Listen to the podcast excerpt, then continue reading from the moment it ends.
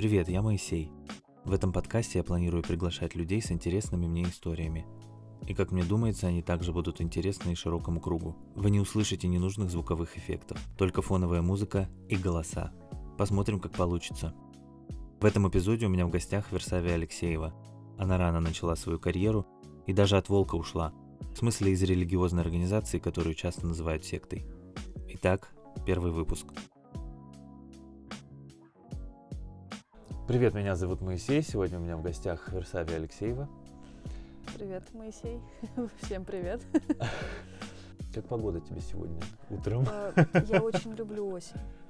Мне Да очень ладно, даже вот такая холодная? Я, да, я ноябрьская, поэтому мне вот я очень люблю осень, потому что меньше, меньше людей на улицах, в парках потише. Ну, все как-то стараются сидеть дома и в кафе, а я хожу по улицам, катаюсь на велосипеде, мне очень нравится. Да ладно, вот в такой мороз? Да, это не мороз, я, я в январе катаюсь иногда. Да ладно, мне прям даже холодно стало здесь. Ну да, при том, что ты, по-моему, одет намного теплее, чем я. Ну что, начнем с того, как ты внезапно, как, как мне, может быть, показалось, просто ушла из школы. Почему ты решила уйти? Я ушла из школы для того, чтобы работать. Мне казалось, что это важнее и интереснее, чем учиться.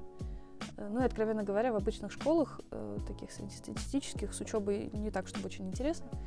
И, к сожалению, это процесс школьного обучения не производит впечатления чего-то важного. Мгм. Хотя мне кажется, что эта штука достаточно, достаточно важная. Я стремилась убежать из школы, мне очень хотелось работать, мне очень хотелось посмотреть на реальных людей, а не на что-то, чем ты занимаешься, вот, не, не связанное с жизнью. Ну и плюс у меня было убеждение, что я должна работать, чтобы обеспечивать семью. Прям уже как у взрослого, не побоюсь этого слова, мужчины. Но на самом деле, да, я почему-то старалась выбирать для себя мужскую модель поведения, она мне казалась более,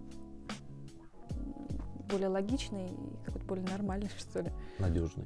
Эм, Нет, скорее, как бы, когда ты мужчина, ты, ну, по крайней мере, у меня всегда так казалось, что когда ты мужчина, ты сам выбираешь. Меня перед глазами образ мамы, которая всегда была домохозяйкой. И мне очень это не нравилось, честно говоря. Я ей рассказывала, что она рабыня, и папа ее эксплуатирует э, в три года. В четыре, наверное, потому что я сомневаюсь, что в три года я знала слово эксплуатирует. Ты сидишь, ты, дел- ты сидишь дома, а папа уходит на работу, и так нельзя. И я смотрела на это, мне не нравилось. Это было довольно забавно, опять же, когда это рассказывает маленькая кроха. Эм, Мне казалось, что это что-то неважное, на самом деле, сидеть дома и вот это все делать. Я имею в виду в детстве. То есть Да-да-да. нет предубеждений против людей, которые выбирают для себя это как модель жизни, но вот мне казалось, что это ну не мое, что ли. Мгм. Поэтому ты решила, собственно, начать действовать, перестать терять время на Да, обучение и непонятно для чего, которое... да, да, абсолютно так. Это было удобно, я имею в виду выходить э, с- со школы сразу на работу, потому что я последние, ну, как получается, я в 2008 мы переехали из родного города в Подмосковье, там были общеобразовательные обычные школы, то, что в родном городе я училась в гимназии. Разница, кстати говоря, на удивление для меня была довольно большая между гимназией и обычной школой, потому что у нас, например, был запрещен мат, и э, так случилось, что, учитывая, что мои родители и мои близкие никогда не матерились в силу религиозных убеждений, Мгм. То слушать мат мне было совершенно невозможно, потому что я не понимала, о чем они говорят. То есть мы переехали в Подмосковье, там все говорили на каком-то сленге с вкраплениями обсценной лексики, и я слушала, и первое время я просто просила мне объяснить, что они от меня хотят, потому что я не понимала. Причем я сейчас понимаю, что, вероятнее всего, они ничего такого особенного не говорили, просто они добавляли вот, этот, вот эти словечки, а я не понимала, они что-то значат, это надо как на это как-то надо реагировать, не надо Ага. реагировать, как с ним вообще разговаривать. А когда мы переехали уже в Москву через несколько лет э, нашей жизни в Подмосковье, я пошла в экстернат. Это была платная на тот момент штука, и в восьмом классе я ходила в школу где-то раз в неделю э, на установочные занятия. В девятом классе раз в месяц, и где-то там с второго или третьего месяца я немножко подзабила на учебу. То есть как немножко, я вообще на нее забила. А, то есть я не училась, мне было, ну, я занималась своими делами религиозными, и мне как-то не приходило в голову, что вообще-то есть экзамены, их как-то надо будет сдавать. Поэтому в, мае А- я устроила себе небольшой ад И, э, ну, то есть я осознала, что, ой, у меня на носу экзамены, а девятый класс это на тот момент ГИА. Да. У нас, правда, нам удалось, мы были еще тот год, который мог выбирать, сдавать ГИА или э, традиционные ага. экзамены. И я сдала традиционный. И то я пришла к куратору, объяснила, что ей, что как бы вот так получилось, что я немножко проворонила. Как бы мне теперь что делать? Готовиться к экзаменам или сдавать домашки? Она такая, ну, ты девочка ответственная. В этот момент я очень хотела провалиться под землю, потому что если я вот при таком раздолбайском отношении произвожу впечатление приличной и, э, не знаю, воспитанной девочки, но это страшно, на самом деле. Так вот, она мне сказала, что я могу совершенно спокойно идти сдавать экзамены, а задним числом сдам домашний. Причем самое, что смешное, э, на самом деле меня мучил, мучило не столько беспокойство о том, что вот я не сдам, э, и там, не знаю, родители будут расстроены, или там ну, что-то такое обычное, чего боятся дети, когда понимают, что плохо учатся, uh-huh. или когда понимают, что им за это что-то будет. Я очень боялась, что скажем, я тогда была очень активна в религиозной организации в свидетелях Иеговы. Это очень серьезный момент, то есть как бы есть репутационная штука. То есть ты находишься внутри общины, ты общаешься практически только внутри этой общины, и мало времени проводишь, условно говоря, в мире. То есть весь остальной мир называется миром. Когда ты сидишь в такой очень узкой структуре, э, все про тебя все прекрасно знают. Ну, знаешь, это как жить в деревне. Ну да. Ну, все знают, чем ты живешь, угу. примерно, даже если это в Москве. То есть ну, вас немного, и вы прекрасно осведомлены, хотя бы при помощи сарафанного радио, о том, что происходит в жизни у ваших друзей и близких. И мне было очень стыдно, что вот, вот мои братья и сестры узнают о том, что я вот так плохо училась, а я на тот момент была пионером, соответственно, то есть я очень много времени проводила в служении, то есть больше 70 часов в месяц, ежемесячно я должна была рассказывать людям о Боге. То есть это был мой выбор, меня никто, разумеется, к этому не принуждал, но история, что как бы вот ты должен быть хорош во всем. Ты должен, вот если ты учишься в школе, ты должен учиться хорошо. Если ты служишь Богу, ты должен служить хорошо. Так, чтобы вот не к чему было придраться.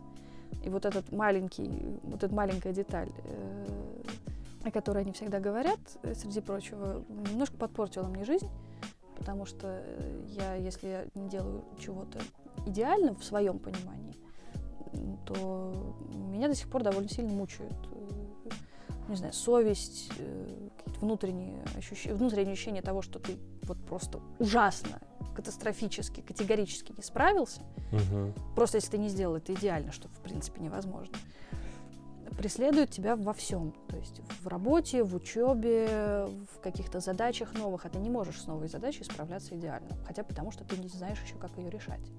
Ну да. И вот это постоянное ощущение вины, что ты не справился достаточно хорошо, что ты не слишком хорошо постарался, а ну, я еще и ленивый человек, ко всему прочему.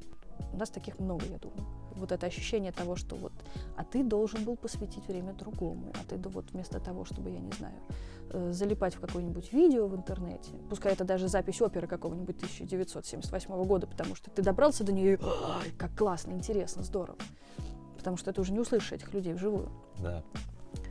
А, ты должен был не вот этим заниматься, а, не знаю, сидеть уроки учить. Ты же знал, что у тебя здесь долг был, ты же знал, что ты вот должен был заниматься именно этим. И ты, с одной стороны, думаешь, ну это же абсурд, ну как бы от того, что я сейчас полчаса посмотрю что-нибудь интересное для себя, ну ничего катастрофического не случится, но я попозже сделаю уроки, ну или там я попозже выполню эту задачу, то есть до сих пор такое бывает, что ну как бы ты должна заниматься вот этим, а не тем. Ну, я сейчас не хочу этим заниматься. Если от этого никто не умирает, почему бы, собственно, не отложить эту задачу? Но вот это внутреннее, э, внутреннее грызущее ощущение, что ты недостаточно хорошо стараешься, недостаточно хорошо делаешь, оно поедает тебя изнутри, это довольно болезненно. Потому что, ну, когда ты приступаешь к новой задаче, вместо того, чтобы спокойно сесть и продумать все по пунктам, посоветоваться с людьми, которые эту задачу уже делали, ты сидишь немножко так в собственных э, страхах и думаешь, я не справлюсь, я не справлюсь, я не справлюсь. И когда я до сих пор, когда берусь за какую-нибудь новую задачу, там, например, сейчас поступила в ГИТИС на театроведческий, и мне, ну, теперь есть огромное количество книг, которые я никогда не читала, и мне их нужно прочесть успеть. И теперь есть там задача написать рецензии, которые я никогда не писала. И в тот момент, когда я приступаю там, к решению этой задачи, я понимаю, что у меня наступает такая паника, что я не знаю, я хочу кидаться чем угодно, я начинаю психовать. С другой стороны, я понимаю, что это абсурд, ну как бы меня же никто не распнет за то, что я наделала кучу ошибок, а я все равно их наделаю. я все равно сижу и трясусь, потому что, а, это кошмар. Я сейчас все испорчу, я, я не смогу сделать хорошо, значит, я не буду делать вообще. Потом я обратно возвращаюсь, нет, ну тебе нужно, потому что есть задание, потому что есть задача, потому что пока ты не сделаешь это раз 20, 20 раз по 100, наверное, скорее, ты, ты не сможешь научиться, ты не сможешь это сделать без практики. Для того, чтобы практиковаться, нужно сесть и сделать. Но мне же страшно, но надо сделать, но мне же страшно, но надо сделать. Ну вот, и ты вот на этих качелях, вот в таком вот состоянии небольшой трясучки начинаешь это делать. Э, ты сказала, что поглотила тебя религиозная жизнь, служение Богу, информирование э, простолюдинов о Боге, или как там это называется. Мирские люди, э, неверующие. Почему оно тебя так поглотило и от, оторвало от, собственно, от основного занятия для того возраста, собственно, школа, друзья и все остальное. Тебе реально это было интересно или ты просто я не знаю, родители, может, или, или просто вот этот пласт того, что ты в этом выросла, на тебя как-то давил? Ты знаешь, это было моей жизнью, я бы это не давило совершенно. Я выросла в семье свидетелей, то есть мои родители познакомились уже будучи в этой религиозной организации. Первая книга, которую я начала читать, была Библия. Опа. То, То есть это был прям твой живой, реальный интерес? Абсолютно. Я обожала это. Мне до сих пор очень нравится Библия. Мне очень нравились встречи, на которых мы обсуждали всякие библейские mm-hmm. вопросы. Ну, мне, ну, то есть это как бы действительно в кайф. Мне до сих пор очень нравится читать разные религиоведческие там тексты, тексты, в которых разбираются какие-нибудь фрагменты с разных точек зрения. То есть я не очень, я очень не люблю полярности. Угу. Мне нравится история, когда вот мы разбираем эту тему там с разных сторон. Мне это очень нравилось всегда. Плюс, учитывая, что я в этом росла, для меня это было единственной возможной линией поведения. То есть, как бы, э, свидетели Иеговы, как и любая другая религиозная организация, убеждены, что истина только у них. И несмотря на то, что они пропагандируют любовь к ближнему, что правильно для христианской организации, э, есть нюанс с тем, что когда ты в этом вырастаешь, не зная внешнего мира, э, ты немножко сидишь в, называется, в оранжерее, в такой в теплице. Угу. Когда ты маленькая симпатичная девочка, которая внятно разговаривает с библейским именем, тебя все очень любят. Ну, это логично. Ну, Симпатичные да. дети нравятся большинству. Конечно. Особенно, когда эта девочка начинает что-нибудь рассказывать, нежно читать Библию, рассказывать, как нужно все делать. Ну вот да, ты, ты, ты умиляешься, Господи. Да, да, да, да. А, а в действительности э, ну, ты, ты не видишь внешнего мира, и тебе всегда про него рассказывают, исходя из библейской э, концепции, что там вокруг тебя люди, которые не любят Бога, обманывают, убивают, крадут, прелюбодействуют. Угу. И что самое важное, ты не должен проводить среди них много времени. Потому что праведный не пойдет в совет нечестивых, не ага. будет проводить с ними много времени. Поэтому ты немножко сидишь всегда вот в этой общине. А, она есть, она есть почти в каждом городе. В больших городах это много собраний, много общин. И ты не общаешься в, во внешней среде с людьми из мира, так называемыми, ни на какие практически темы, кроме библейских. Ну, то есть э, э, там нет запрета, никто за тобой, разумеется, не следит, и если ты там э, пьешь с ними чай и обсуждаешь, я не знаю, какую-нибудь последнюю киноновинку, никто тебе по голове не настучит. Но так как это структурная штука, то ты просто понимаешь, что это нехорошо. Ты должен им про Библию рассказывать, ты должен с ними там о Господе говорить, ты должен им рассказывать, что, вообще-то говоря, Иегова скоро вмешается в дела людей, и то есть все-таки призывать их на, на нашу сторону, Разумеется. грубо говоря. Я очень хотела, э, собственно, проповедовать и рассказывать людям о Боге по той причине, что я росла в полном ощущении, что Армагеддон, то есть момент, когда Бог вмешается в дела людей, вот-вот сейчас настанет. И вот я, Вот да. я каждый год жила с ощущением, что вот, вот он сейчас, вот сейчас, вот сейчас. Это повторяется почти на каждой встрече. Ага. Ты постоянно готовишь себя к тому, что в любой момент придет Ну да. Армагеддон. Ты должен быть готов, ты должен быть верен Богу, ты должен читать Библию, рассказывать людям, потому что вокруг люди не знают, что придет Армагеддон. И если они погибнут, то ты косвенно в этом виноват, ты же их не Не предупредил. рассказал, да. То есть вот это тебя двигало, то, что все-таки вот это вот-вот наступит, и надо же их всех спасти, да?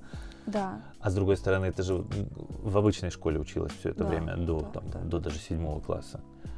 А вот как именно этот перекос перешел? Ты вроде училась, училась, училась, и потом углубилась каким-то образом? был?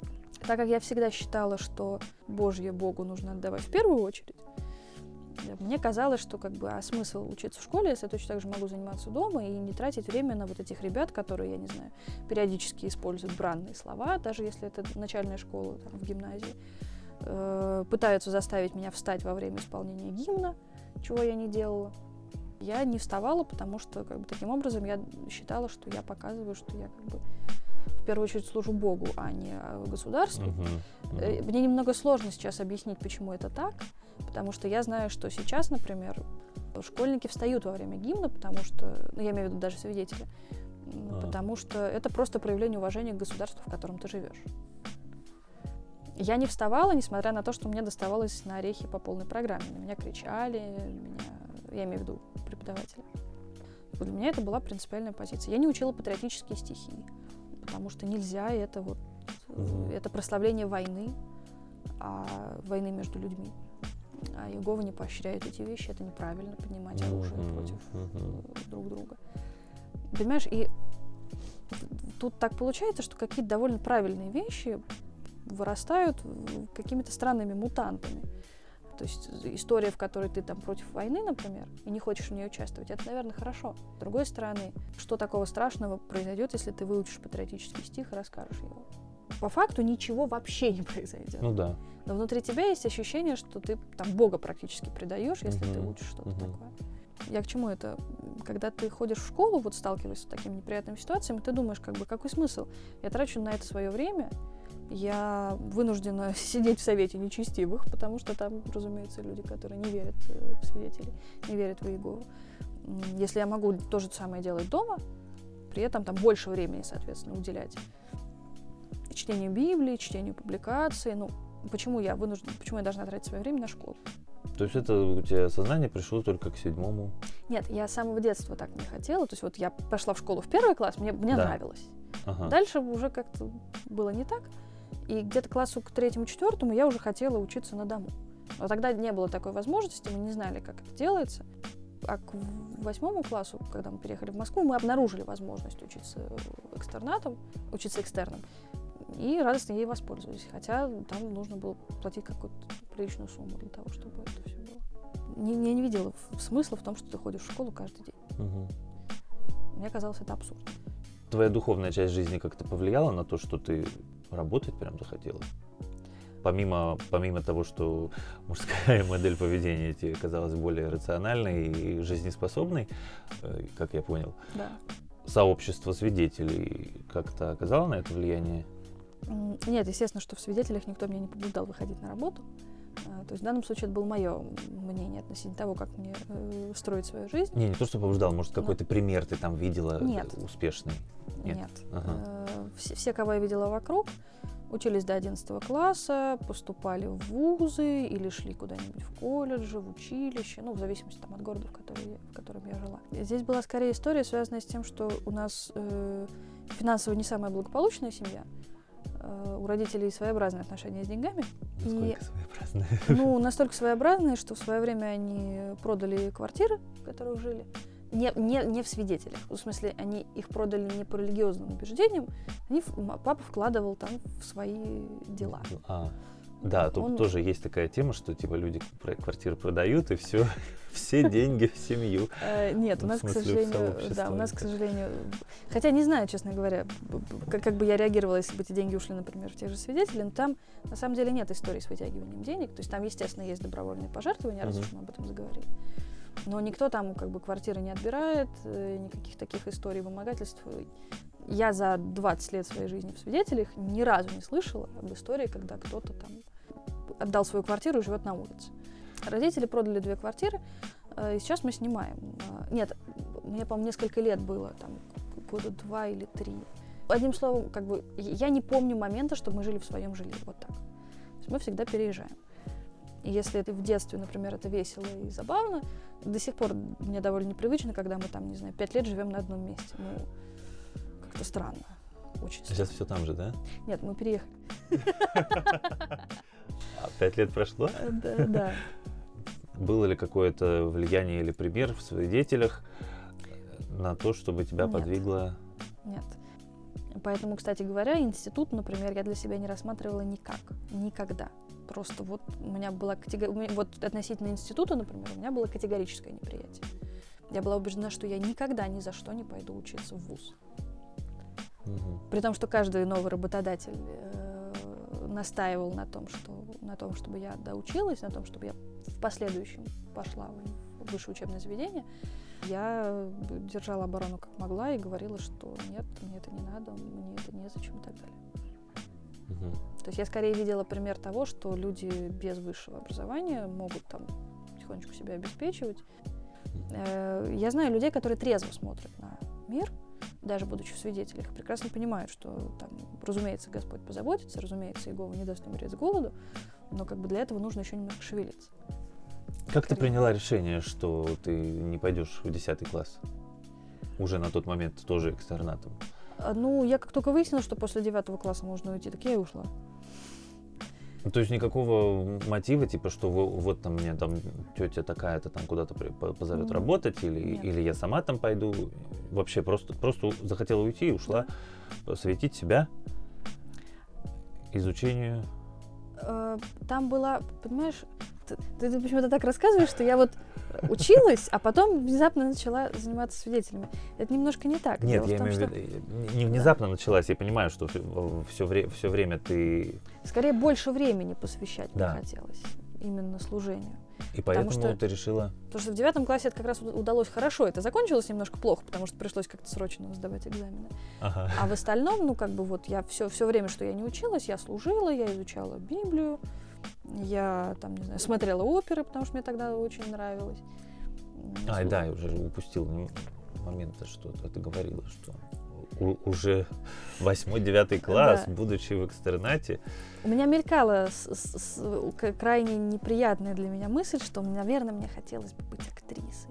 Я даже гуглила какие-то, собственно, чё- что- неприятное. Мне было стыдно очень за нее. Потому что, ну, это, эта профессия за никак не за это, прославляет да? Бога, на мой взгляд, на, на тот момент. То есть я, я То есть ты не представляла, что ты можешь, например, играть в каких-то таких же постановках, есть религиозные, причем есть даже у мне религиозных не организаций. нравилось. Вообще, Мне, ну, понимаешь, то есть у- у- я, я не скромно думаю, что у меня есть чувство вкуса. Я смотрела на эти постановки, и мне они не нравились. Ужасно. Слушай, я с тобой соглашусь, они уродские. Бывают М, очень- В основном, но это редко, я, я таких не видел. Бывают истории, мы, мы, мы, мы делали, на самом деле, я тебе немножко слукавила, мы делали Вот детский театр, когда я была маленькая. Свидетеля. Мой, да, мой, Ага, мой актерский дебют был в кукольном спектакле. шикардос. А, Он был в кукольном спектакле, я была Евой, э, у меня был муж Адам, эм, были Очки. дерево, значит. Это были, было- были, это были носочные куклы. Это знаешь, когда ты берешь разноцветные носки, да, обшиваешь, там вот делаешь глаз, глаза, это очень классно было. Шикарно. И там был переписанный текст. И это было забавно, потому что там, не знаю, э, Ева был, была, значит, Адам был желтый, ярко-желтый носок с зелеными волосами, Ева была ярко-красным носком с синими волосами. Был еще полосатый змей с глазами на выкате. Э, Такой немножко К из мультика про Маугли, сумасшедший Да-да-да. такой. Э, и Там, не знаю, Адам уходит на работу, вернее, Адам говорит там, жена, я пошел на работу, приготовь что-нибудь поесть. Ну, как бы в условиях райского сада это абсурдная реплика, и все, кто смотрит этот спектакль, понимают. Или там, когда Ева одно яблоко схрумкала, а второе, значит, вот она ходит вокруг него, пытается его сорвать, оно не поддается, и она падает за сцену вместе с этим деревом. Ну, то есть вот это было забавно. Это, как бы, это прикольные, веселые постановки, они бывают, но только в том случае, если это такой, если это что-то очень домашнее и, ну, прикольное, что ли. То есть вот оно само по себе забавно. Ты, ну, это как, как такая вечеринка для своих. Мгм. Что-то вроде пьянки в Капустник. дурацкой. Капустник, да. Вот когда Ага. капустник, всем как-то весело. Я знаю, что бывают большие мероприятия, бывают большие спектакли, Постановки. именно свидетельские. Ага. Я, честно признаюсь, на них не попадала. Э, ага. То есть я не могу сказать, что там прям не вот хотела или... Э, Нет, там нужно было платить деньги за билет, у меня на тот момент А, их не было, и мгм, поэтому мгм, я мгм. не смогла. Но те записи, например, которые я видела, очень часто это, ну, такое вот... э, У ролевиков, э, у людей, которые занимаются ролевыми играми, э, там, толкинисты, например, у Да-да-да. них есть такое понятие, как занавесочные эльфы. Вот, значит, такой вот эльф из занавесок у него костюм. Причем совершенно зам- заметно, что это да-да-да-да-да. занавеска. То есть вот, знаю, содрал с себя гордину, Дешевка. замотался, да, и вот вот занавесочные эльфы это Ладно, чтоб не отличная обидно, деш- дешевка, просто самоделка. Самодельная, Самоделка. да. Вот это там косплей, например, штука дорогая. Чтобы сделать аутентичный костюм, нужно вложиться довольно мощно. Да. Эм, Свидетели очень часто делали представления в духе занавесочных эльфов. Ты не хотела в этом принимать участие? Мне не что нравилось. И потом, Не статусно было. У меня, у меня было, был еще другой зажим. Э, Не могу сказать, что это идет именно от свидетелей, потому что свидетели как раз хороши в том числе тем, что они работают с, с тем, как правильно работать на публику. То есть есть мгм. специальный учебник школы теократического служения, изумительная штука, потому что там, Интересно. собственно, там куча уроков, там прям есть задания, там, не знаю, громкость голоса. Ты должен в рамках этого задания отрабатывать громкость голоса, четкость голоса. А, Зрительный контакт, если мы говорим о диалоге. Да. Обязательно зрительный контакт, если у тебя доклад, и ты читаешь его перед публикой. Ты, ну, там, ты не должен смотреть в записи, ты не должен смотреть на, на носки своих ботинок или куда-то абстрактно в, в вышину. Ты должен смотреть, собственно, на твоих слушателей, смотреть, насколько они реагируют на то, что ты говоришь. Честно говоря, это очень помогает сейчас, когда я вожу экскурсии. Есть я отслеживаю реакцию зрителей и понимаю, что, ага, так вот, наверное, об этом мы шутить с ними не будем, мы там поговорим сейчас об этом. Они отрабатывают очень хорошо дикцию, то есть ты должен прям отработать дикцию. Э, Там, учитывая, что в Библии есть много стихов, например, где идет перечисление эм, родословных с, с разными довольно сложными еврейскими именами и арамейскими, то это, это отличный способ выработать идеальную дикцию. На, на- на именах типа Ахашвероша, Милхиседека, Навуходоносора, Артарксеркса. Вот ты, ты когда ты, ты растешь с тем, что ты постоянно проговариваешь эти слова, постепенно дикция налаживается. То есть если ты работаешь как бы вот по этому учебнику и просто выполняешь задание, у тебя потихонечку выравнивается. То есть, вернее, там есть как раз история с тем, что ты выходишь на сцену, ты выступаешь. Это, правда, абсолютно библейские штуки, то есть ты выходишь с библейским диалогом. Ты задаешь человеку вопрос там, из серии. м, Хотела пошутить, не хотели бы поговорить о Господе нашем Бахусе. Э, Это, это было бы замечательно. Но ты разыгрываешь перед залом, в котором сидят твои братья и сестры, сценки на библейские темы. То есть вот ты, ты подходишь, условно говоря, на улице к человеку, предлагаешь ему трактат или раз, спрашиваешь его там, э, говорят, что в жизни нужно попробовать все, а хотели бы вы попробовать изучать Библию. Э, И дальше человек тебе что-то отвечает. Ты ему по Библии, ты ему по Библии что-нибудь показываешь. Единственный минус, который меня обескураживал, э, к сожалению, сестрам, то есть женщинам нельзя говорить в зал. То есть ты можешь выступать на сцене только с диалогами. Только братья, то есть только мужчины могут выступать с докладом и э, рассказывать какие-то стихи из Библии. Читать, например, Библию со сцены тоже может только брат, только мужчина. Меня, кстати, это очень удивило на католической мессе, когда я обнаружила, что там женщина выходит в какой-то момент и начинает читать Слово Божье. Я такая, о, о, а как же про то, что женщина не может учить? Поч- Почему у свидетелей тогда нельзя, а здесь может? Мне не страшно выступать перед публикой.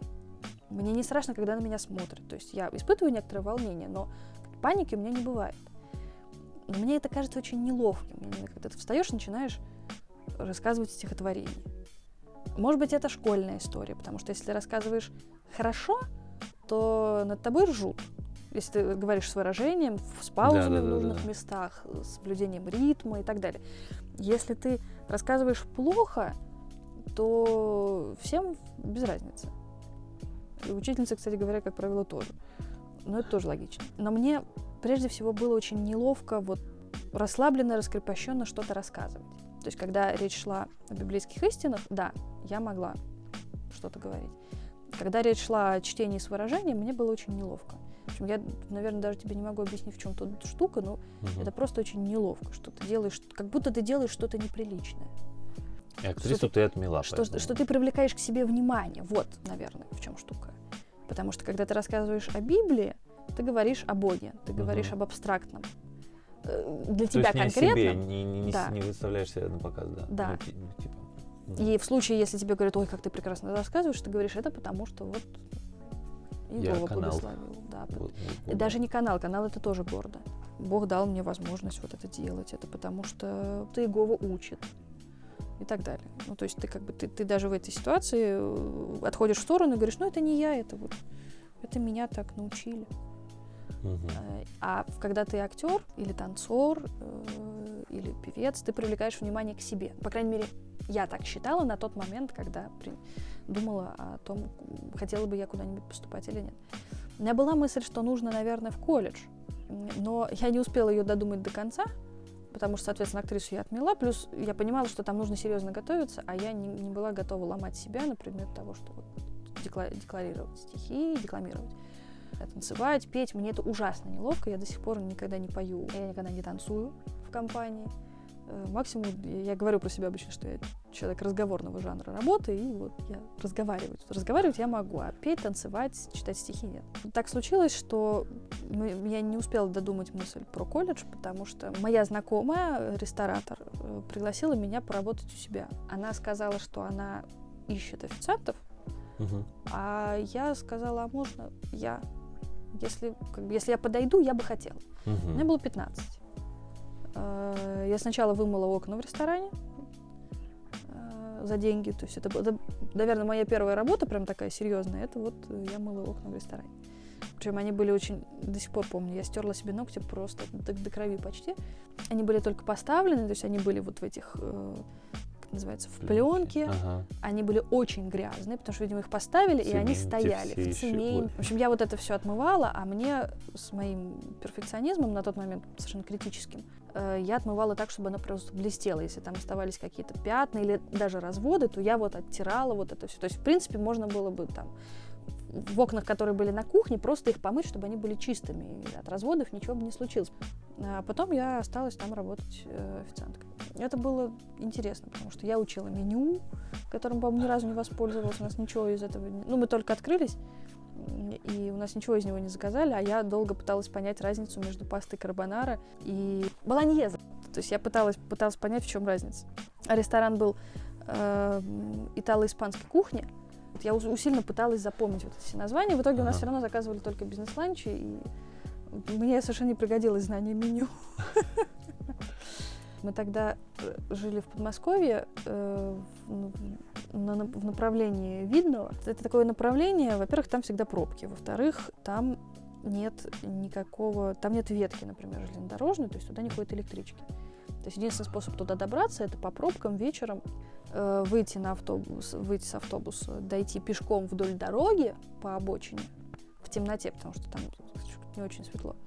Потом дойти до ворот, пройти через ворота и еще дойти до дома, потому что там огороженная вся территория. И, ну, как бы вечером вдоль дороги зимой по ночам ходить стрёмно, очень стрёмно. Я уволилась, потому что, ну, это было не очень много денег, То есть это как бы деньги я давала родителям, потому что финансовые проблемы, и, естественно, я должна помогать. Собственно, для чего мне еще выходить на работу? У меня в распоряжении была обычно сумма, которую я набирала с чаевых. От 250 до 500 рублей в день. За эти деньги ехала, покупала вот эти билеты на автобус, поесть. Хорошо, что меня в ресторане кормили, на самом деле. Да. Там было очень вкусно. У нас эм, Айза делала совершенно изумительные, э, одна из поварих делала совершенно изумительные сырники. Я про них, по-моему, рассказывала. Он там, там совершенно немного схватывался творог, вот прям вот он почти, почти сырой был. И очень эм, плотная корочка. Не, не- не плотная, а хрустящая. Она, вот, она тонкая и хрустящая. Это феерия какая-то Вот вкусная. после этого рассказа ты должна выяснить, где она работает, и, и все- всем сказать об этом, чтобы мы туда сходили все. Она в свое время готовила у Синявской и Магомаева. Готовила она совершенно божественно. Женщина-ресторатор, которая, к сожалению, она уже умерла. которая меня туда пригласила, у них было очень здорово, потому что вот она знала, как, как это все работает. Она как начала 40 лет назад, я так понимаю, заниматься вот рестора... рестораторством. А ты у нее училась чему-нибудь в процессе работы? Э, отношению к работе, потому что я вот, вот как раз такие примеры меня всегда вдохновляют. Когда я вижу, что человек усиленно работает, тратит много времени на работу и рулит чем-то таким большим и сложным, я испытываю большое уважение к такому человеку, восхищалась. И э, отношение к гостям, отношение к э, обслуживающему персоналу, потому что я знала, что она там, относительно большинства персонала, и меня в том числе, э, очень зажиточная женщина. Когда ты живешь в стесненных финансовых обстоятельствах, ты смотришь на людей, которые живут свободнее, не то что как на богов, тебе кажется, что это совсем другие люди. Они расслабленно существуют, или что они не прикладывают никаких усилий для того, чтобы это было, что они там относятся к остальным людям, как к не знаю, грязи под ногами. Мне очень нравилось видеть, что люди, которые мне рассказывали про богатых, были неправы, и что я видела перед собой человека, который совершенно по-другому относится к деньгам, который совершенно по-другому относится к работе, потому что она, по-моему, работала ничуть не меньше, чем кухня. Она приезжала, ну, может быть, чуть позже, чем приходила кухня. Она работала допоздна, она работала много. Она относилась с уважением к людям, которые работали на нее. Я скорее увидела модель человека, про которого мне рассказывали всякие страшные вещи, что вот предприниматели — это зло, они воруют. Я увидела человека, для которого работа — это смысл жизни, который получает от этого бесконечное удовольствие, который решает свои задачи иначе, чем я, например. Скорее, я увидела другую модель поведения, так как до этого я их не видела, uh-huh. никаких других альтернатив, кроме как служения Богу, я увидела что-то другое, мне просто было любопытно. Это сейчас, откатываясь назад, я понимаю, что это было интересно вот поэтому, поэтому, поэтому. Тогда я не отслеживала, я просто смотрела и... Она поменяла представление об, об этом классе твое, а, получается. А, не поменяла. Я скорее увидела, что расширила. вот такое... Расширила, вот расширила ага. подходящее слово я увидела, что можно по-другому. На самом деле большую роль сыграла в моей жизни другая женщина. Когда я пошла работать в Биг Билет, получилось очень забавно. Это а, тебе было лет уже? Мне было 17. После того, как я закончила работать в ресторане, я, получается, почти год сидела дома. В какой-то момент я решила, что пора работать. Я должна приносить пользу обществу. Угу. Я имею в виду семье, разумеется. Я выставила объявление на Авито, сходила на несколько собеседований. У меня было, по-моему, три или четыре в один день. Я могла пойти работать в ресторан в Строгино, где-то там на воде ресторан. Могла устроиться в дом литераторов. Попала в Биг-билет. Причем в Биг-билет я опоздала чуть минут на 10 или 15, потому что я заблудилась. Я не очень поняла, где там надо было выходить пошла не туда, мне позвонил разъяренный будущий начальник, и я объяснила, что, ну, извините, ну, вот так получилось. Мы поговорили, и он мне поставил условие, что я вас возьму, но только при условии, если вы пойдете учиться дальше. То есть, если вы 10-11 класс закончите. В этом случае я вот вас беру сюда с окладом и так далее. При том, что мне было 17, я работала на один час меньше, но платили uh-huh. мне на тот момент довольно неплохо. Ну, скажем, для 17 лет сумма была неплохой. Uh-huh. Разумеется, ее я тоже все отдавала родителям. Причем у меня как-то не было схемы в голове, что я могу их тратить на себя. В Биг-билете я не работала с театрами, я работала по большому счету не совсем в Биг-билете, а, а занималась, как ты назвал это выражение? когда вы выясняете... Researcher. Researching. Исследователь Да, работала ресерчером. Ага. То есть я звонила в регионы и выясняла покупательский интерес к продукту, который придумал, собственно, начальник. Там, конечно, очень хорошо сработал мой страх перед телефонными разговорами. Я очень не люблю, когда я звоню и не понимаю, что мне надо сделать. Э, потому что первое время было так, я не очень понимала, собственно, что они делают. А потом очень страшно было, потому что ты звонишь, ты должен добраться до начальника. То есть тебе нужно пройти секретаря, добраться до человека, который принимает решение или может способствовать принятию решения, там, до замдиректора. То есть для кого-то действительно решающего финансовые вопросы в учреждении. Когда ты начинаешь делать 200 холодных звонков в день, то ты постепенно избавляешься от... Через ужас перед этим ты избавляешься от страха перед телефонными звонками, перед разговорами. Особенно, когда за твоей спиной сидит начальник, и ты э, первые месяца, два или три сидишь в, панике просто от того, что она, сейчас, она все это слышит, и она сейчас что-нибудь скажет. Она скажет, что я плохо работаю, она скажет, что нужно по-другому разговаривать. Причем, вероятнее всего, она совершенно не слушала, что я говорю. Потому что у нас в кабинете сидело, по-моему, человек шесть. И, естественно, что я старалась говорить не громко, потому что я прекрасно понимала, что... Ну да. Я гуглила, как происходят телефонные разговоры, что нужно, не знаю, немножко наклонять голову, чтобы голос казался ниже и мягче, что нужно сидеть ровно. Ну, то есть какие-то такие штуки я гуглила для того, чтобы наработать. Но возвращаясь к человеку, который на меня сильно повлиял, там, там была такая женщина Татьяна Гафарова. Э, она меня совершенно восхитила, когда я ее увидела, когда пообщалась. Мы с ней сходили на несколько встреч в театре. Я увидела человека, который потрясающе работал со своим голосом, с обаянием. Она была настолько, как мне на тот момент казалось, настолько свободной и уверенной в себе. Таких женщин я на тот момент не видела. То есть mm-hmm. она, она не была на руководящей должности, она не была не знаю, красавицей в каком-то классическом смысле этого слова. То есть там нет не модельная внешность. Но она была настолько ошеломительно красива при этом. Ну, отвести от нее взгляд, когда она что-то рассказывала, было совершенно невозможно. Это ты от нее переняла. Спасибо, если так. Она, она действительно совершенно потрясающая, при том, что у нее как раз, насколько я знаю, актерское образование. Я была абсолютно ей восхищена. Смесь обаяния, легкости, уверенности, красоты. Плюс, в отличие от меня, она хороший продажник. Я смотрела на нее и думала, вау, я так не могу. Для меня было важно увидеть вот такой образ женщины, которая, при том, что она была женщиной, потому что мне очень хотелось быть мальчиком очень долгое время. Угу. Э, оставаясь женщиной, абсолютно женственной, красивой, нежной, она была профессионалом. Вот эта схема для меня на тот момент была важна. Женщина не начальник, но профессионал, какими-то своими планами и взглядами на жизнь. То есть мне важно было увидеть, вот есть еще такая схема. Многие люди, которые мне встречаются, мне очень любопытно на самом деле смотреть всегда на людей, потому что каждый из них, у него есть что-то очень интересное всегда в жизни. Он может даже сам быть не уверен в том, что это интересная история, но у каждого есть что-то вот страшно интересное в характере ли, в жестах ли, в манере ли поведения. Мне страшно нравится за всем этим наблюдать. Я даже, наверное, не могу тебе объяснить, почему. Вот это, ну, это что-то очень интересное в жизни. В итоге ты учишься от людей? Всегда, постоянно. Ты вот прям определяешь, так, вот это, вот это хорошее, это я возьму. У меня был период, когда в подростковом возрасте я пыталась копировать жесты, и мимику. И э, ты знаешь, когда мне нравится, например, актриса, я знаю за собой, что я иногда почему-то у меня что-то вот начинает немножко появляться. Э, я, я начинаю надеяться, что внешне это незаметно, потому что ага. то, что очень красиво выглядит в мимике или в жестах одного человека, совершенно неестественно, и грубо и неприятно выглядит, когда это ну, перенимает другой человек. По-разному, но иногда это выглядит так.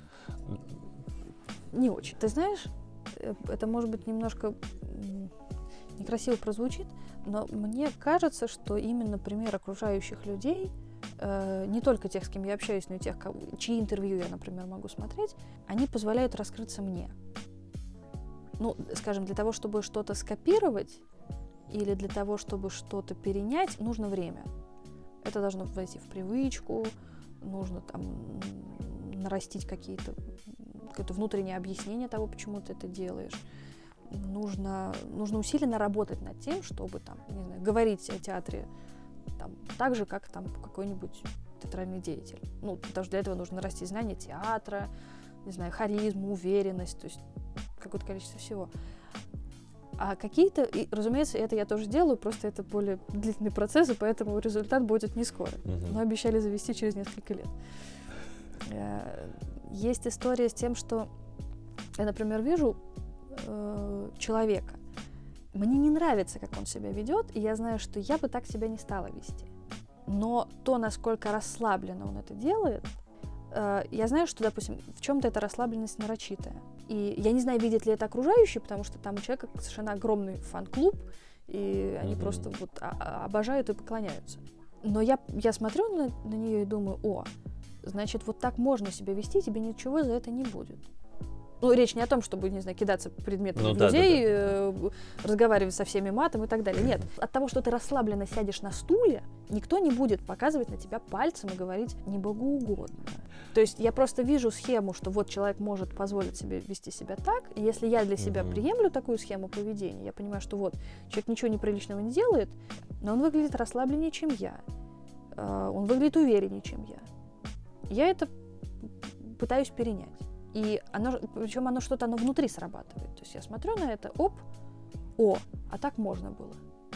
и у меня получается. Мгм. То есть это, опять же, не про копирование манеры поведения, потому что я прекрасно знаю, что я не смогу себя вести так, как она. Ну, никогда просто. Для- ну, у нас как бы схема мировосприятия Ну да. другая. В смысле, у нас схема мировосприятия разная. А, Но какие-то детали, может быть, оно даже со стороны не очень заметно, но я чувствую, что внутри что-то меняется. И вот это мне очень нравится. Мне поэтому очень нравится с людьми разговаривать, мне очень нравится смотреть разные интервью, смотреть на людей, с которыми я даже не знакома, потому что я вижу что-то, чего я не видела до этого. Я смотрю, что вот кто-то ведет себя так в этой ситуации, кто-то вот так, кто-то иначе, кто-то руководствуется одними мотивами, кто-то другими. Мне очень удивительно, когда люди что-то делают для себя. И я вот, вот это я упорно пытаюсь перенять. Когда человек занимается чем-то просто потому, что ему это нравится. Не потому, что это приносит доход, не потому, что это приносит успех, не потому, что это то, чем ты должен заниматься, а просто вот нравится. Меня это восхищает, и я стараюсь вот такие вещи, например, перенимать. Мгм. А ну вот от этой начальницы ты что-то конкретно Нет, это была не... усвоила? Ну, в смысле, начальница, она сидела за моей спиной, и как бы меня очень радовало, что она меня не трогала, потому что Таня была не начальницей для меня, она была коллегой. А, старшей ну, коллеги. да. И ей я, собственно, обязана тем, что я, э, что меня взяли работать в ЦИМ. Я была распространителем билетов очень недолго, на самом деле, и, к сожалению, совершенно бесталанно. Э, Ну вот, не мое, к сожалению, это. Э, Видимо, ровно по этой причине моя начальница уже из ЦИМа, центра имени Мирхольда, э, позвала меня, когда пришла сюда в электротеатр, э, позвала меня в кассу кассиром. Мне было 18.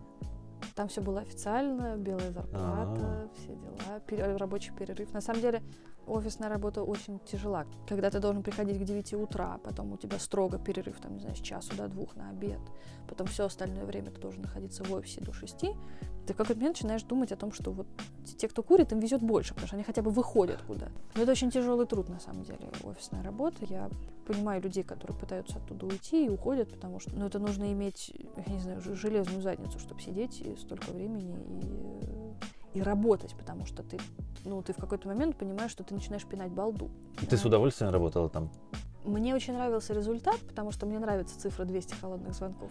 в день? Да, это как-то немножко А так... ты это- отмеряла, отмеряла, считала? Да, то есть я всегда, я прям высчитывала, сколько я делала. Мне нужно было давать статистику начальству. М, Потом, как я могу сказать, кто у меня согласился, кто не согласился. То есть, есте- естественно, что я вела статистику. Жалко, я, кстати, от нее избавилась, и я посмотрела, блин, как это выглядит. А сколько согласившихся в день было?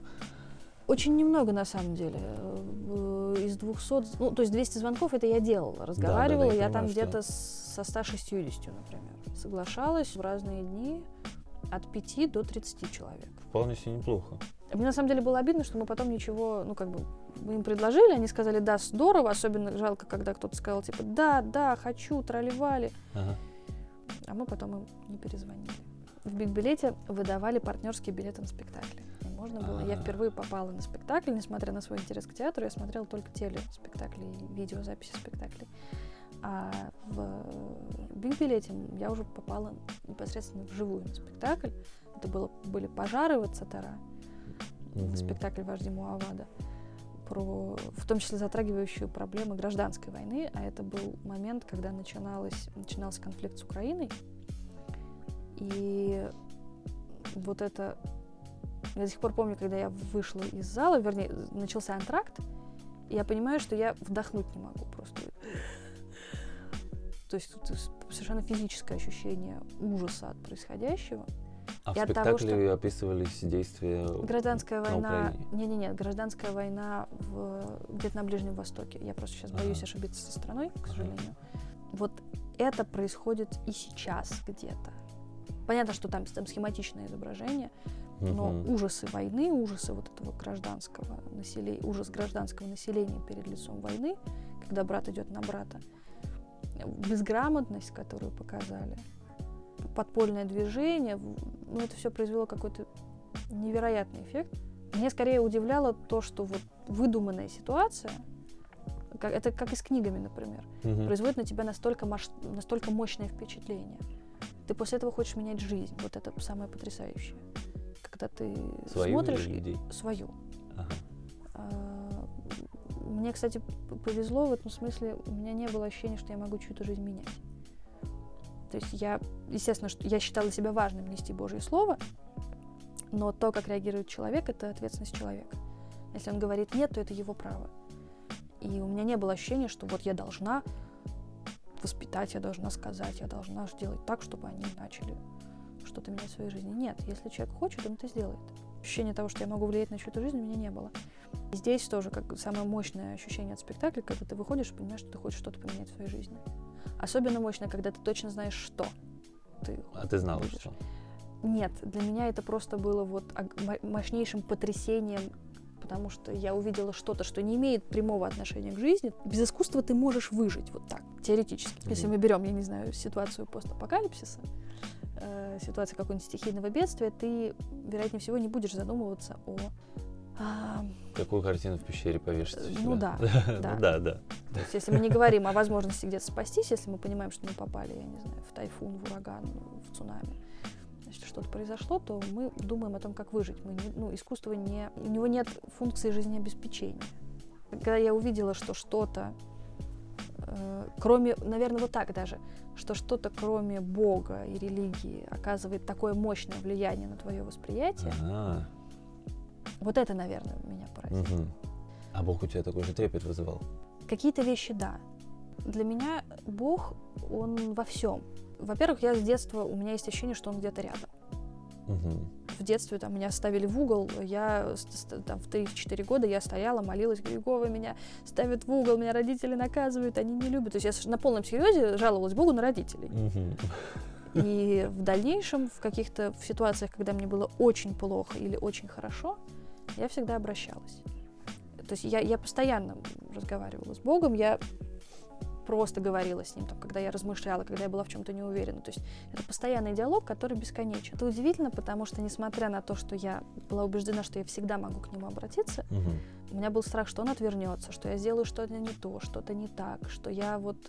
э, Я делаю ошибки, я грешу, он может, несмотря на жертву Христа, он может как-то вот решить, что я не- недостаточно хороша для него. То есть у меня был страх. И благоговение, оно всегда возникает, когда ты смотришь на что-то неверо- невероятно прекрасное, когда ты смотришь на закат. У меня был случай, когда Ага. мне не спалось ночью, и я в районе, кажется, это была весна, по-моему, или лето, было прохладно, и я в районе 4 утра поехала на велосипеде в Коломенское. А там, если ты спускаешься к набережной, был очень сильный туман, если ты спускаешься, там, там есть такой достаточно крутой спуск каменистый к набережной, я выезжаю туда, и я не вижу реки, я вижу сплошной туман, рассветное солнце, вот яркое такое, Шикарно. рыжее.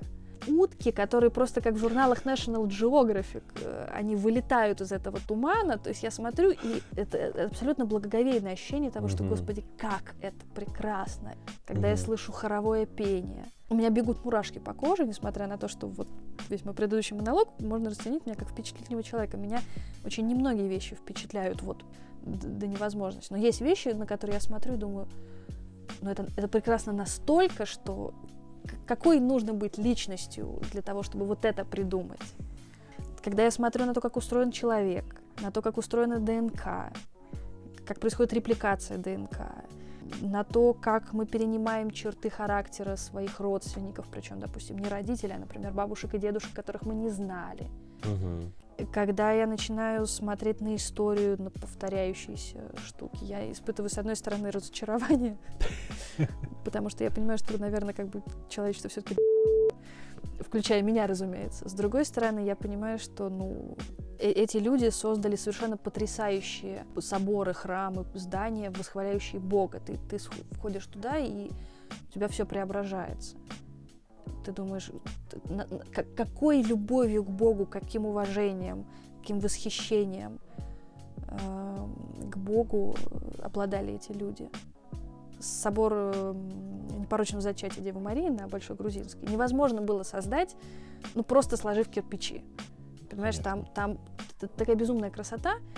Ты смотришь и понимаешь, что его строили люди, которые любили Бога. Ватикан, помещение. Я, к сожалению, там не была пока, но я очень надеюсь туда приехать. Такие вещи не делаются просто потому, что строится здание. Это вот это, это практически строительство веры. То есть там есть что-то Мгм. абсолютно восхищающее. Поэтому Бог, он, с одной стороны, очень близко, с другой стороны, он вне моего понимания. То есть я, я ну, как бы, он, он же не человек. Ну да, ну, по крайней мере, у меня такое ощущение сложилось э, по, по, по твоим вот описаниям, что бо, боюсь, что отвернется, что все-таки все-таки он для тебя друг. Он друг, который выше. Это как, знаешь, как если бы на- начать ну, Наставник. В данном случае президента приводить в пример, наверное, уже неприлично. Почему неприлично? Ну, это очень спорный пример. Но это как специалист в твоей области, большой специалист, по какой-то причине проявляет к тебе дружелюбие. Он почему-то решает с тобой дружить. Может быть, потому что ты напоминаешь, ну, знаешь, классическое, ты напоминаешь меня в молодости. Когда ты, ты смотришь на него, ты абсолютно восхищен. Ты понимаешь, что он крут, что он талантлив, умен, и тебе хочется тянуться. Ты вздергиваешь себя для того, чтобы дотянуть себя до уровня, для того, чтобы соответствовать. Именно в диалоге. То есть речь ну, не о том, что... Получается, да? Наверное, как, да. Наверное. Но учитель это все-таки такая вот очень Иисус иерархия. как был для своих учеников. Вот, наверное, да.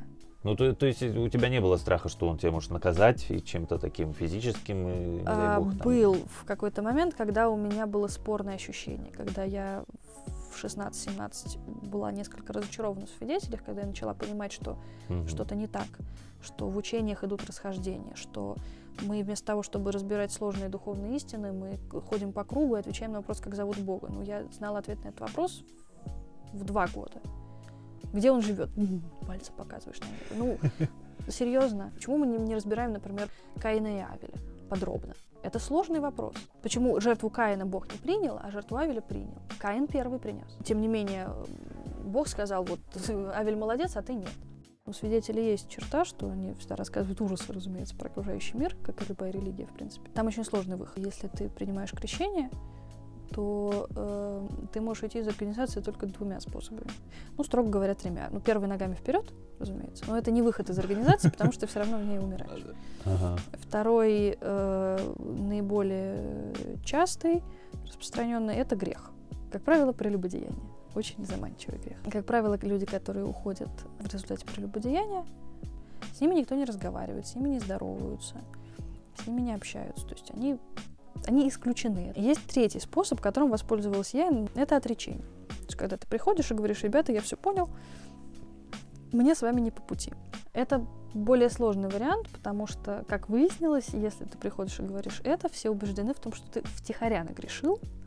Для того, чтобы скрыть грехи, ты просто сливаешься. И они обычно, когда ты уходишь из организации, неважно, отрекаешься, тебя исключают, они тебе дают понять, что ты придешь, вернешься, потому что здесь хорошо, здесь тепло, мухи не кусают, и здесь семья. Я имею в виду духовная семья. И что мир жесток. Бывают истории, когда э, девочки или мальчики, ну, девочки довольно распространено, потому что там больше девочек, честно говоря. Когда сестры уходят прелюбодействовать, ну, то есть выходят замуж за неверующего или просто там живут в грехе, всегда предупреждают, что, типа, вот вы наплачетесь, вы вернетесь, это будет больно. Это произносится разность, в разной степени, гуманно, в разной степени вежливо и корректно. Это может быть отеческий тон из серии, ну, нам очень жаль, ты столкнешься с очень тяжелыми, болезненными для тебя ситуациями. Тебе нам будет нам очень жаль, что ты столкнешься с разочарованием, mm-hmm. что-нибудь вот в таком духе. Я знаю много примеров людей, которые вернулись. Не обязательно они уходили не только потому, что грешили, некоторые выбирали карьеру,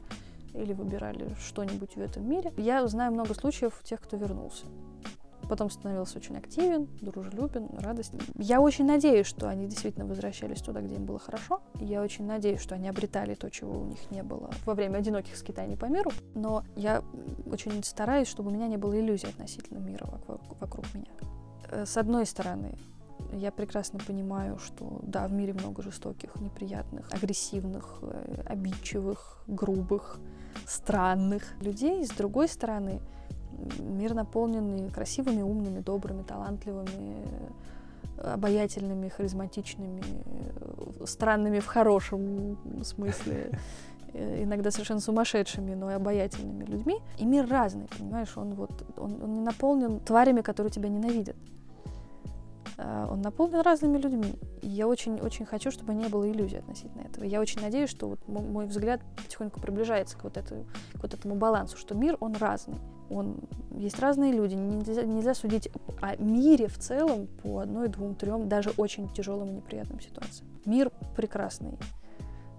Смена времен года, реакция человеческого организма, что мы можем, там, не знаю, дышать, разговаривать и угу. переваривать пищу, не, не думая об этом в тот момент для того, чтобы происходило это действие. Сами люди потрясающие, то, что, то, что они делают, то, как они работают. Ну, раб, работая в театре, тут, к сожалению, тут невозможно избежать восхищения перед работой людей которые трудятся на спектакле, над спектаклем, за сценой, на сцене.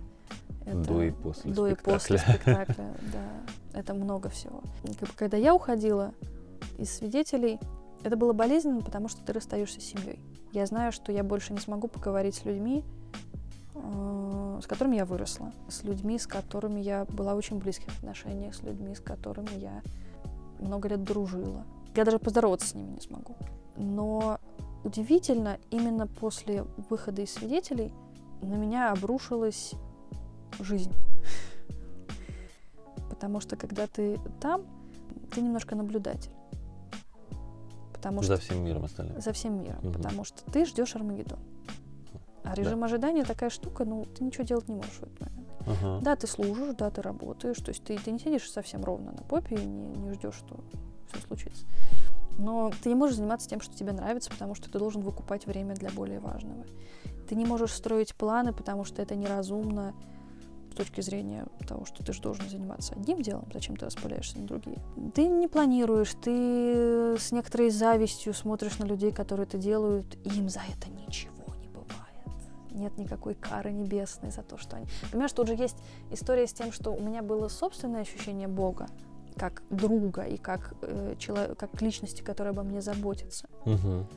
Но в то же время были свидетельские истории о том, что он, ну, там, если, например, читаешь, например, читаешь Ветхий Завет, это довольно кровавая история.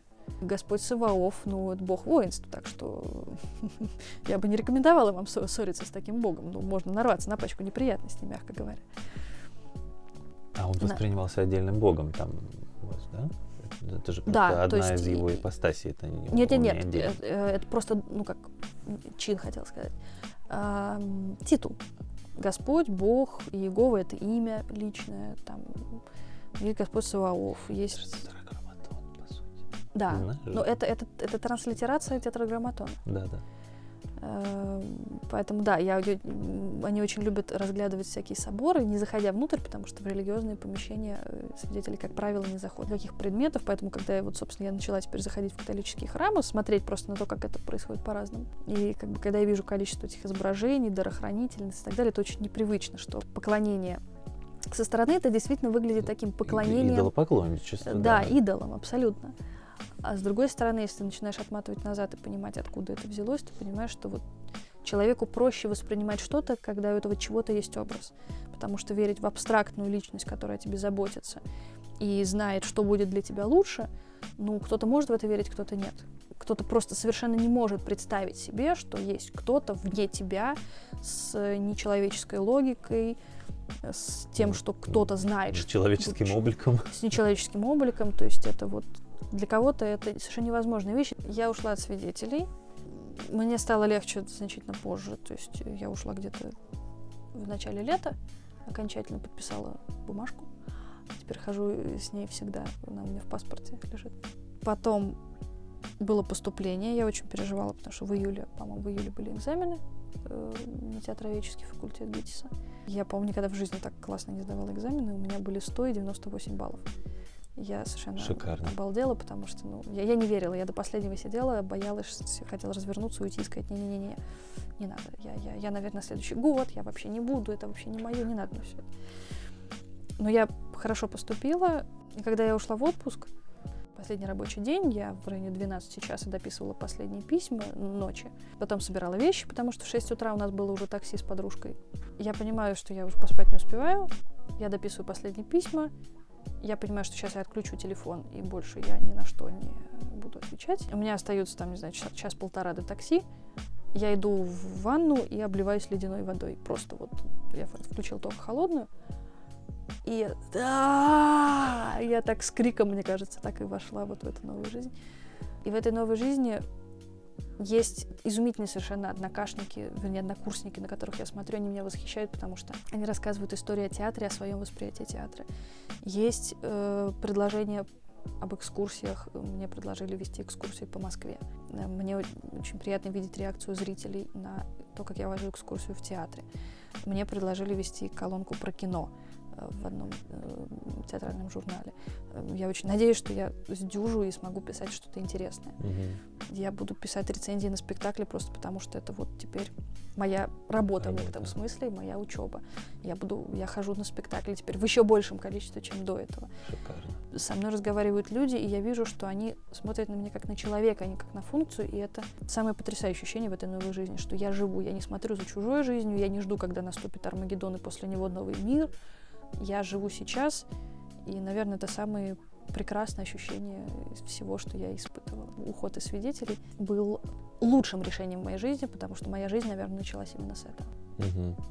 А то, что ты сказала сейчас, что смотрят на тебя как на человека, а не как на функцию, это связано с твоей нынешней должностью в, в пиар-отделе или, а, или... С тем, что я больше не боюсь того, что на меня смотрят. Мне всегда было очень страшно. Я, я отходила в сторону, я как-то я старалась. Не смотрите на меня, не надо. Я То пыталась отгородиться. Мне, мне, мне было очень страшно, когда меня замечали. Ты а сама с... это по-другому да, воспринимаешь да. теперь? То есть я сама это воспринимаю, и, ну, как бы это такая штука, когда ты настроен на, ну, не знаю, сейчас немножко эзотерически, что ли, когда ты настроен на контакт с миром, угу. когда ты настроен на людей, когда ты занимаешься при этом чем-то своим, а не просто ждешь их реакции, чтобы подстроиться под нее то весь мир как немножко вокруг тебя отстраивается. Это не значит, что возникают глобальные какие-то изменения, mm-hmm. но что-то в ощущении тебя миром и мира тобой, что-то неуловимо меняется. А к поступлению ты готовилась? Да. Прям я серьезно, как вот по-настоящему. Я очень плохо готовилась. Я это ну, как видишь, и как тебе Знаешь, это нет, удалось? это на самом деле это огромный аванс э, со стороны, не знаю, преподавателей, со стороны, угу. Со стороны всех, потому что я готовилась очень плохо в действительности. То есть я, мне помогла моя подруга, которая, помог, которая начитала мне конспекты. И которая все это время держала меня за руку, когда я орала, что я этого не хочу, не буду, не надо, это вообще все не мое, все, все эти мои истерики, она mm-hmm. выдержала. Э, я ну, просто бесконечно ей благодарна. Она до сих пор меня успокаивает и утешает, когда у меня начинается очередной загон. Я без нее бы, вот как и без психолога, я без нее бы совершенно не смогла. Потому что мне, мне очень важно, что есть кто-то, кто вот за меня и гордится, и нравится. Потому что родителям было как-то никак. То есть, когда им сказала, mm-hmm. что я поступила э, идеально, они сказали, ну, мы даже не сомневались. Ну, как, где же вы были с вашими словами, что вы не сомневались? Э, совсем недавно, когда мне было так плохо, что я хотела, я не знаю, кидаться на всех и бить все вокруг, потому что у меня ничего не получается. Готовилась я плохо, потому что я готовилась меньше недели. Я просто начитала всяких... Вообще, по-хорошему, я готовилась дня два. Я написала всяких конспектов. Я вырулила, я, я просто в собеседовании вырулила на темы, которые мне были знакомы. На театр, ну, в смысле, на, на, на электро, на историю театра, на какие-то параллели с Библией. Ну, то, что я вывернулась, да, здорово, но это совершенно не означает, что я знаю тему, на которую меня, о которой меня спрашивали. И с э, рецензией то же самое, потому что вот подруга помогла мне выстроить это как-то логически. Если бы я просто пришла и написала, как я думаю, этих баллов бы не было я уверена. Ждешь начала учебного года? Ой, да. С желанием или со страхом? С желанием. Немножко со страхом, потому что я понимаю, что мне нужно сейчас еще столько же успеть прочитать. В смысле, вот у меня есть там объем, мне еще ну, столько же. Это океан. Просто да, и мне немножко страшно. С другой стороны, учитывая, что я уже начала что-то писать, угу. мне немножко вот не, не так страшно, как было. Нет, не панический страх, это такая скорее мандраж пока, угу. мандраж. А ты поступила потому, что поменялось у тебя отношение к высшему образованию? Что думаешь, что все-таки оно нужно, или просто тебе интересно узнать больше о сфере театра и вообще в театроведчество погрузиться? Оно нужно. С одной стороны, потому что... Это ты сама пришла к этому? Да. Как? Потому что нужна корочка. Это один момент. Э, ну, это опустим, того, ладно. Чтобы, ну, она Корочка, нужна. это, я не спорю, это она нужна, а, но я имею в виду, что вот внутреннее именно твое, а внутреннее, твой я поняла, что твой. я работаю в сфере, про которую знаю преступно мало.